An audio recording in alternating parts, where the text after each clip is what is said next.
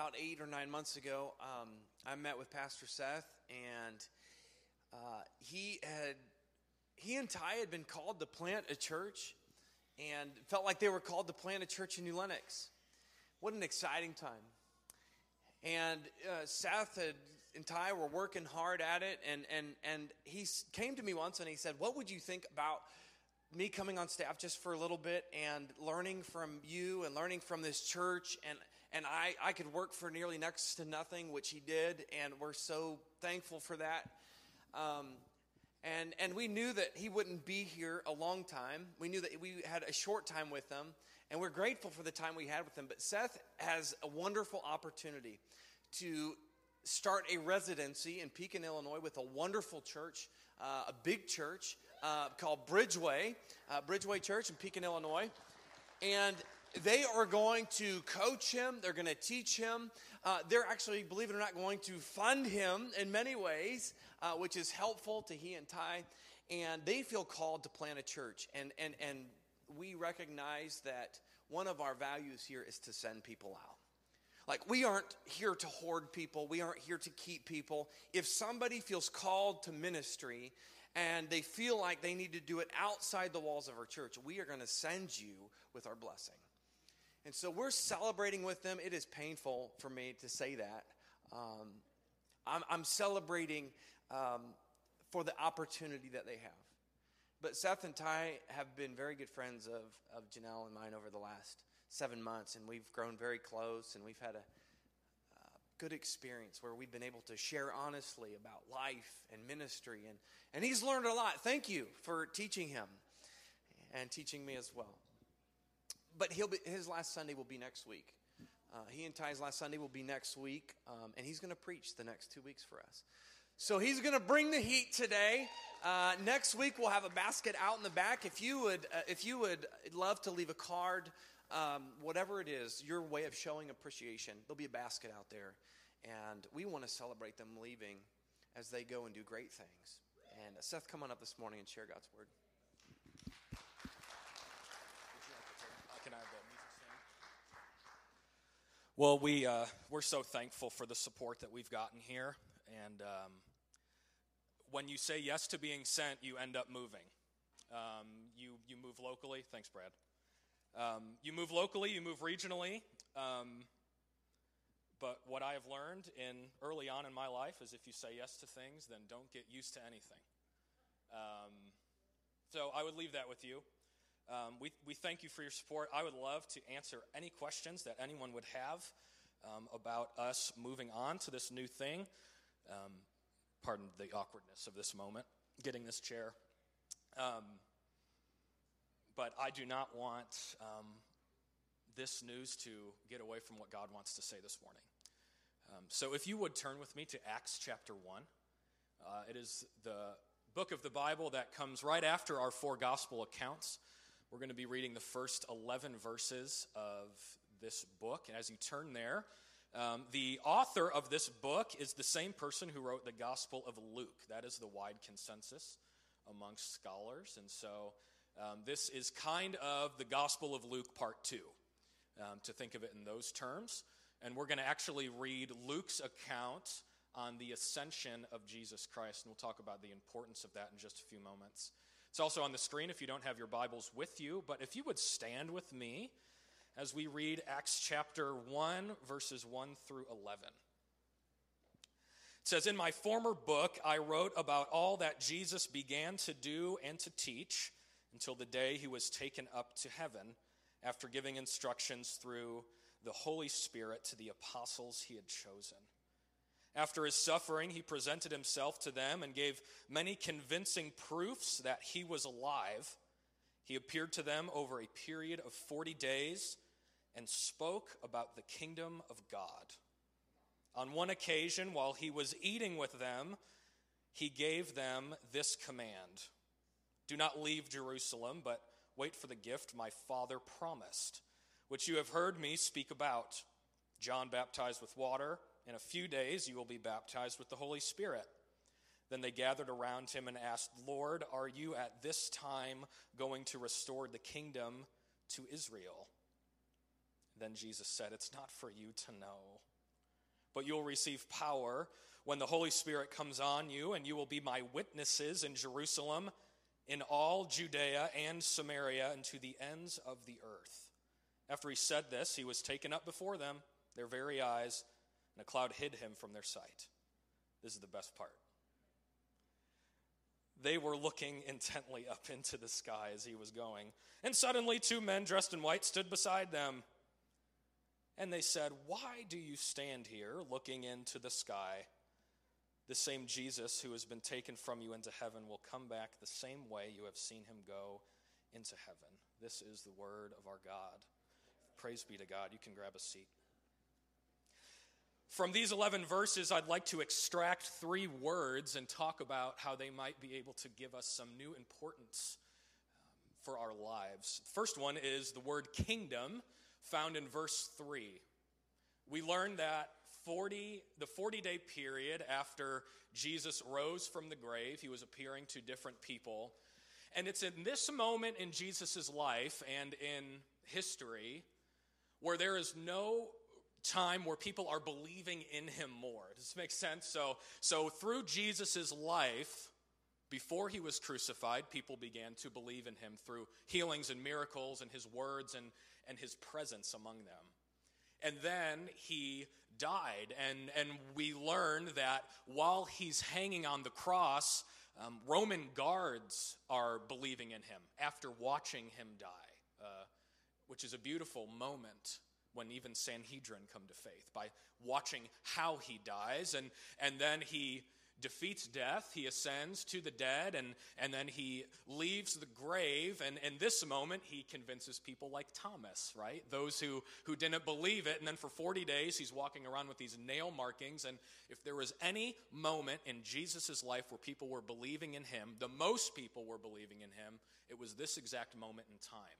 So you could imagine that after all of this, Jesus really has your attention.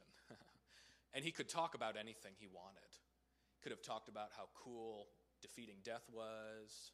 Um, he could have talked about missions or church planting or compassionate ministries or prayer or the, the prophets that we now read about in the Old Testament. But he talked about one thing. He talked about the kingdom of God. This is why the Gospel of Luke has so many phrases that Jesus is quoted saying, the kingdom of heaven or the kingdom of God is like. Some of the most profound words that Jesus uses when he talks about the kingdom of God are, are found in Luke chapter 17. Um, for those who might go back to this passage throughout the rest of this week, Jesus says, The kingdom of God is not something that can be observed.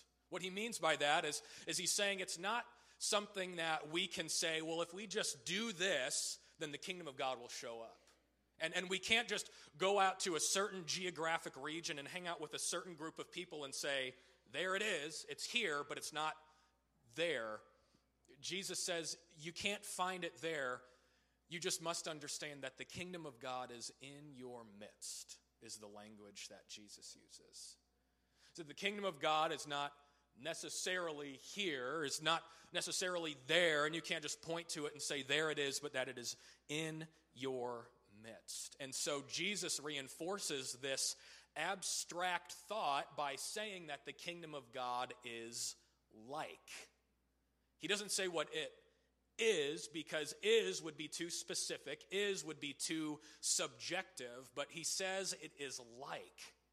And Jesus represents what the kingdom is in both his words and his deeds, his life lived. When he talks in parables, he talks about how the kingdom of God is representative to mustard seeds and, and representative to farmers and harvesting and planting and, and taking care of weeds and things like that. He talks about yeast and bread and the different ways that a kingdom priority can be received or shown. He also, in his life, in his deeds, talks, uh, he shows justice. He shows peace. He shows mercy. He shows with the deeds of his life what it means for humans to flourish as one coexisting peaceful unit. So, in both his words and his life, he is reinforcing kingdom language by saying what it is like. Now, if we were going to try and define it, it would be hard. We can define only what it is like, and, and a guy named Jeff Christopherson says it like this The kingdom of God is what the world looks like when King Jesus gets his way, is how Jeff says it. So it's not so much the kingdom of God is like when two or more are gathered, or the, the kingdom of God is, is not necessarily like when a bunch of hungry people are eating this miracle bread, but it's just when the priorities of God are being shown and fulfilled. When what Jesus would want becomes a reality. And we talk about that. We talked about that for weeks during our Believe series. We've talked about that in many other times when we have taught what Christ might be looking not only for us, but for this world. We talk about being restored and people investing and seeking. And a lot of times we use the language thin spaces, which is abstract, and, and I understand it could be up here, but, but what, what we mean when we say thin spaces is that the kingdom of God is so beautiful and is so universal that you don't necessarily know when you are or are not living in a kingdom moment. Does that make sense? Like it's so delicate and it's so thin and it's so inclusive that anywhere you are at any moment of any time, regardless of who you are with, the kingdom of God could be thick in that thin space. Am I making sense? You guys with me this morning? Jeff Christopherson, I'm not going to say I agree with him. I do, though. He also says this In light of the fact that the kingdom is everywhere, in light of the fact that it can be revealed in an unlimited amount of ways, Jeff goes on to say in his book called Kingdom First that the church would be naive to think that the church itself is the end goal of the kingdom of God. If the kingdom of God in the church is the end goal, then that means by statistics alone, about 40% of people in Joliet, Illinois are interested in the kingdom of God. Which isn't right because God sent his son for all. So if the kingdom of God is only the church, then either the church is messing up or it's not just the church. So, these thin spaces I encountered myself in the state of California. Uh, my parents spoiled my wife and I and took us to California for a week, and I'd like to share some pictures with you all. Uh, Ron's going to help me out and show them here on the screen. Uh, but let's bring up the first one, Ron. Um, this is a picture of me sitting about two feet away from the Pacific Ocean. Uh, it's very cold. And, um, and I'm, I'm sitting there and I'm off the coast of California, and I realize that geographically, about 5,000 or so miles beyond where I'm sitting, are two nations that, depending on who you talk to here, we don't necessarily appreciate. Depends on who you talk to Russia and China. The only thing that separates me and Russia and China is water. The only thing is water. And so, an epiphany of sorts is when I realized that Jesus can walk on water. And he uses water as a bridge between himself and people who are afraid. Amen? So, we use the symbolism of walking on water and being faithful and trusting enough to walk on rocky waves, but we also understand that surely water can be a bridge between two nations. Amen. I love it. I absolutely love it. That water can be a bridge between Russia and China and us. It's a beautiful kingdom moment. Let's go to the next one, Ron. Also, there's me going down into the Pacific Ocean. I don't know what I was thinking in this moment, but I was walking down these rocks, and, and it is such a wild thought if you can ever be on the West Coast. I mean, like the coast coast. It's such an outrageous sensation because you feel like you're on the edge of the world. And maybe Columbus was right that it was flat, or people before him thought it was flat, right? And he said, no, it's round, and gravity's a thing, and whatever. So I'm on the edge of the world. And I'm looking at the rocks, and it's just sand, and, and there's not really an opportunity for life to. You can see there's just sand and rock. There's not really plants. But I happened upon an ant colony, an ant colony on the edge of the planet. And, and I realize this moment is is that the most fragile creature potentially on the face of this planet can exist in the most harsh conditions. And so then I think back to the scripture when, when, when Christ says, Look at the birds of the air. They don't sow or reap or worry, but God just takes care of them. And here, in the most harsh conditions, we have ants flourishing in places where humans never could. It's quite a thought that creation all of a sudden gets in the mix of this big story. Let's go to the next one, Ron. So this is me, and uh, and I actually don't know her name, uh, but we were on a bus, and um, there was a lot of traffic, and so I found myself playing a game on my phone. Um, and she was, you know, if you've ever been on a city bus, she's kind of doing one of these, and, and she's kind of watching me play this game. And all of a sudden, she turns to me and she says, That game is beautiful. It's, it's called 2048. If you've ever played this game where you just move boxes and they change colors and numbers and you're moving more boxes, and, and she noted the beauty, the, the, the visual beauty of this game and the colors moving and the, the, the art that it is.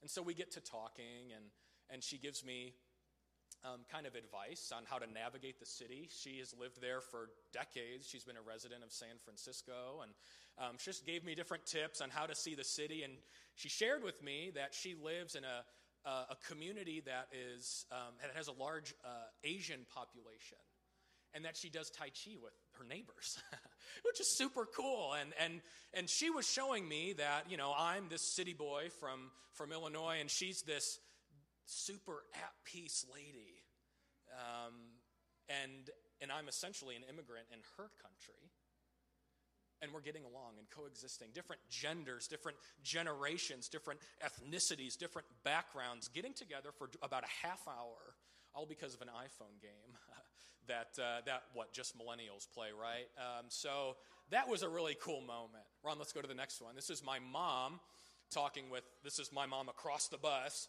and she's having a conversation with people who live.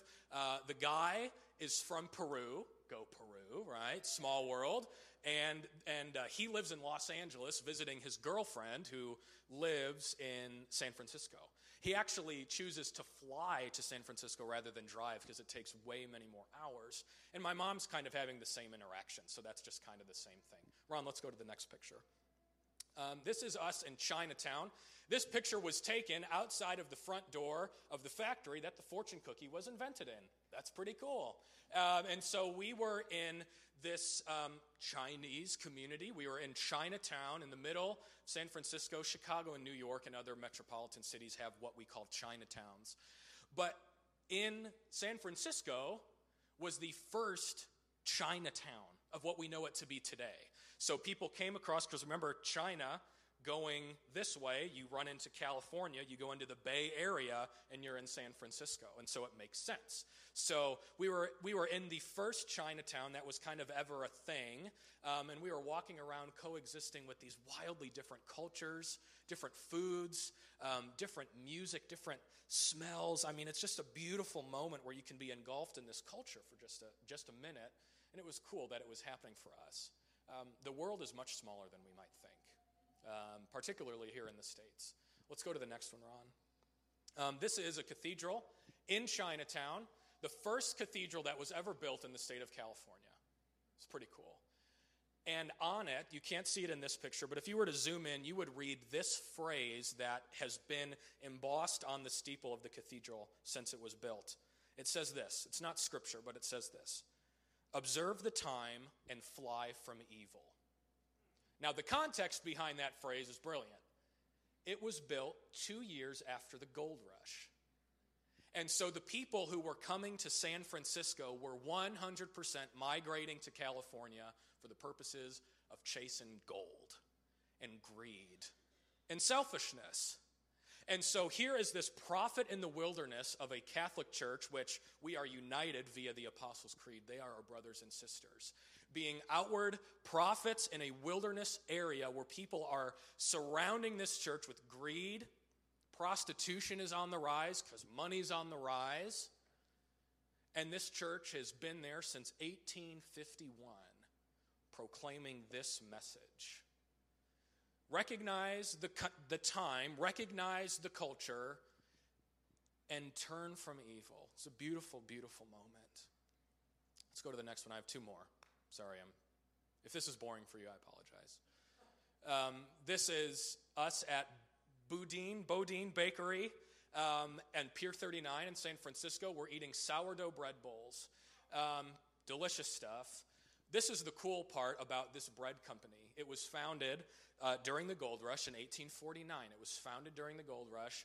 And if you know anything about bread and yeast and flour, you know that it's like alive, right? Like bread dough is alive. And like yeast is an organism that like grows and spreads. And there's actually scripture. Jesus uses yeast as an example.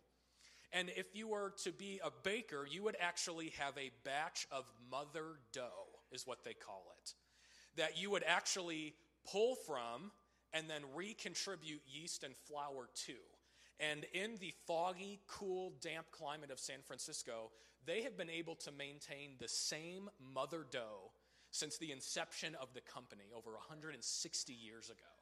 And so, if you think back to the scripture that Jesus uses about how the kingdom of God is like yeast, that is here for just a little bit, but then eventually works its way through the whole batch of dough. And you can't escape that symbolism. Literally, you cannot escape it if you're at this bakery. The same yeast and flour has been used for over 160 years, and millions of people have eaten their bread. That's what the kingdom is like. It's amazing. One more picture for you Full House fans. So, we are here at Alamo Square Park, and the painted ladies, which is what they call the houses, are featured in the Full House theme, the, the opening intro. And the park is awesome because it's this one large hill, and people picnic on this hill, but everyone's facing the houses. So imagine living here or in the homes, and you walk out your front door, and there's about 200 people just kind of staring at your house. And, and taking selfies with your, with your house. Like, why my house, but, you know, full house, John Stamos, and all that. So this is the beautiful part about this particular hill is that every tribe, nation, and tongue was represented on this hill, coexisting as one. Different races, obviously different genders, different social classes, different sexualities, coexisting, getting along under the banner of peace and love. This is the kingdom of God. And I got to be honest, I have seen very few examples of the kingdom of God outside of the church. But here it is in Alamo Square, San Francisco. People bonding under the name of tourism, full house, and peace. Why did I just share eight vacation pictures with you? Is because you can find the kingdom of God anywhere you want to and you cannot find it anywhere you want to. These thin spaces that Jesus talks about.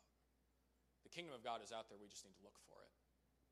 Kingdom, this first word. Second word is the word witness. We find the word witness in verse 8, where Jesus says, You will be my witnesses in Jerusalem and to the ends of the earth. Witness.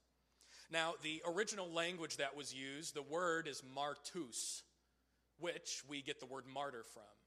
So, to be a witness, by definition, would be to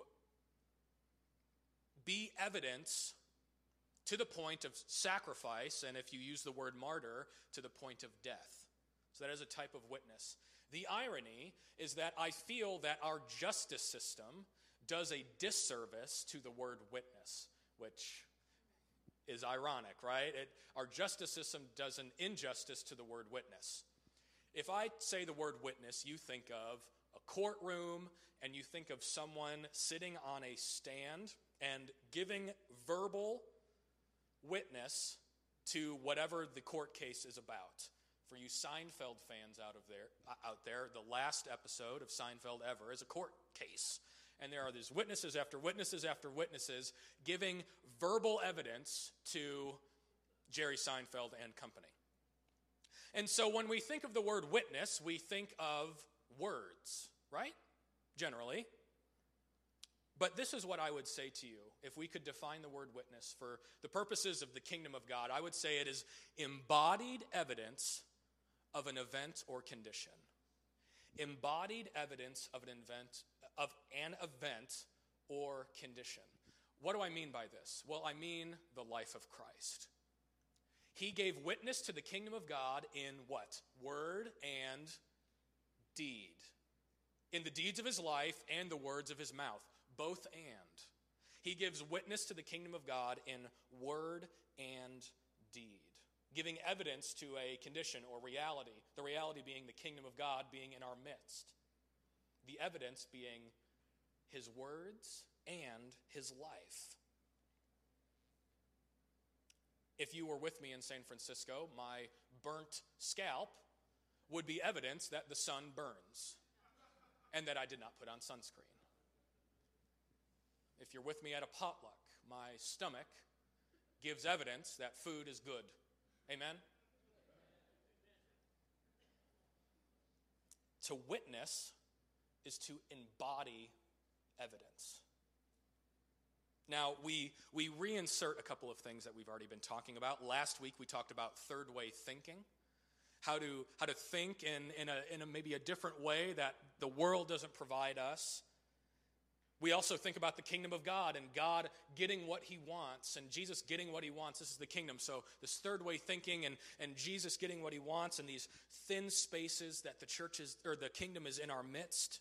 And so this is the question we need to ask is what am I being a witness to? The question is not am I being a witness? Because we're all talking and we're all moving. We're all living. We're all doing something. So the question becomes what am I being a witness to? What does my Facebook status give me a witness to? What am I witnessing to on Facebook? What am I witnessing to my coworkers about? When I talk, what am I giving witness to? When I do things with my hands, what am I giving witness to? That's the question we ask. Kingdom, witness, and looking is our third word. Looking is our third word. Verse 11, we find the word looking, where these men dressed in white are uh, kind of happening upon the disciples, and they say, Why are you looking up into the sky? So I, I kind of want to uh, paint a picture for you all. Um, every time that the kingdom of God is inquired about in Jesus' life, people are either inquiring about when or why, or uh, when or where. So, when is it coming and where is it coming? Where, where is it going to happen? When is it going to happen? And every single time, Jesus says, none of your business, and not just in Jerusalem, right? So the entire time, the Pharisees and the apostles and everyone who talks to Jesus is like, when are you going to restore Israel? When are you going to restore Jerusalem? And, and Jesus always says, well, it's not just going to be Jerusalem, it's going to go way beyond Jerusalem. That's why Jesus uses the language to the ends of the earth or to the nations. And then when he says the when, he says, none of your business. It's, gonna, it's just going to happen when it happens. So stop worrying about it. And so in this moment, all of the apostles are doing this. Now, in this moment, Jesus is ascending into heaven, and in this time in human history, Jesus has completed the final phase of filling himself in all places and spaces. Meaning this He's here on earth, he's, he's filling himself on an earthly level. When we say in the Apostles' Creed that he descends to the dead, that's actually very important. He descends to the dead, he fills himself in death, overcomes it because he overcomes it by rising from it, and then he ascends into heaven and he sits at the right hand of God the Father Almighty and will one day come back. And so he has filled himself from, from here to here. And the, the ascension is very important. But the disciples are looking up into the sky, and this is why they're looking up into the sky, is because they're still concerned about when he's going to come back. He was just standing here, but they're still fixated upon the fact that he's gone now. Looking up into the past of what once was. Looking up, and who knows what they were thinking, but they were looking up long enough and high enough for them not to see two human beings appear before them. And these two guys dressed in white say, What are you, what are you looking at, at the sky for? What are you looking for? What are you waiting for? And so these two men dressed in white, we, we don't really have a lot of knowledge of who they are, but what we can gather is that these two men in white were there to give them a smack on the behind and say, It's time to go. It's time to move. Don't look up into the past of what is maybe coming soon or not. It's totally not because it's been 2,000 years. And don't, don't worry about the fact that he's gone. You should be concerned about what he said. And now it's time to go. So when we talk about the word looking, I ask the question to us what are we looking at? And what are we looking for? I would argue with, with you this that, that this posture, whether it is a physical one, let's talk about the physical posture first. If we are physically living our lives like this, then first of all, it's uncomfortable. Second of all, it's really hard to text and drive, which none of us do because we live in the state of Illinois. It's really hard to text and drive when I'm looking up. So obviously, I would not spend my whole life physically looking up. But do we not do that mentally, emotionally, spiritually? Looking for something, longing for something that we have zero evidence of it ever coming back in the near future. And people have been doing this for centuries waiting for Christ to return and waiting for the kingdom, as they understand it, to be restored. If you think that the kingdom only exists up there, then I would be looking up there too. I would be longing for what went up to come back down. Physically, if you're looking up, you miss what's going on around you if you are looking up as a emotional posture, you are also going to emotionally miss what is going on around you. If you are fixated on whatever's going on up there, you're going to miss the poor and the orphan and the widow that live feet away from you, that sit in pews inches away from you. If you're always longing for what's going on up there to come back, you are going to miss the kingdom on earth as it is in heaven. Which, if you have any stock in the Lord's Prayer, then surely it must be true. You, you can't just pray it, but then wish it doesn't happen. Right? Like, like our, our prayer says one thing, but really our lives kind of hope for another thing. But if God answers your prayers, then you got to think about what you're praying for. That the kingdom in heaven would be done the same on earth. And I got to tell you, it is happening. It is happening. So, this is what I want to leave you with as we reinsert and weave together all these things. Third way thinking that the, that the kingdom is in our midst, it goes beyond the church, and to be a witness is to be a witness in both word and deed. Then, then we kind of ask the question well, when is an appropriate time to be a kingdom participant? And where is an appropriate place? And if you take anything away from this morning, I want you to take away these words here and now.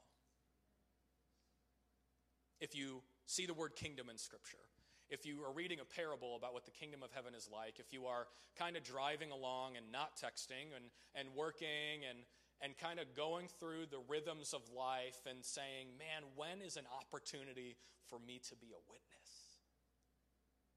It's here and now.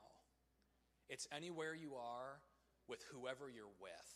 Isn't that cool? here and now. On the bottom of the card that you received when you walked in, there are what we call next steps. And, and I want to be I want to be transparent with you all, and I, I, I, want I want this moment to be a trust building moment. Um, th- there, there are two next steps that we've provided for you this morning. They are the following. Today I have seen the kingdom of God in a fresh new way, and today I will commit to being a witness here and now. And this is this is a transparent moment that I want to have with you all. I understand that if you were to decide and declare these for the first time, that there might be some guilt or shame attached with that because it's kind of like, well, I haven't been doing this lately, so now I feel guilty for even saying it that I'm going to start now. You with me? Like, I understand that there might be some guilt and shame attached to this, but this is the beauty of what we're about to do in taking communion is that in the moment we take communion, it is a moment of witness, it is a moment of restoration, repentance, commitment, grace, forgiveness, salvation, and sending. This is why we take offering after communion, is so you can actually take time to sit and contemplate that next step. So I would ask that you would do so in these final moments that we're together this morning. If you are serving communion this morning, I would ask that you would come forward as we prepare our hearts and minds to approach a table that absolutely anyone can approach and eat from. Where people can come to, to eat and in this moment represent Christ dwelling and abiding in us, sending us back out to his mission. So as you contemplate a potential next step, as you prepare to receive communion, um, would you still your hearts with me and allow me to pray for us this morning? Lord, we are grateful and thankful to be in your presence. Lord, I ask that in these moments of confession, in these moments of repentance, the receiving of your salvation and forgiveness, that you would be merciful to us, that you would grant us your peace and your abiding presence. In Jesus' name.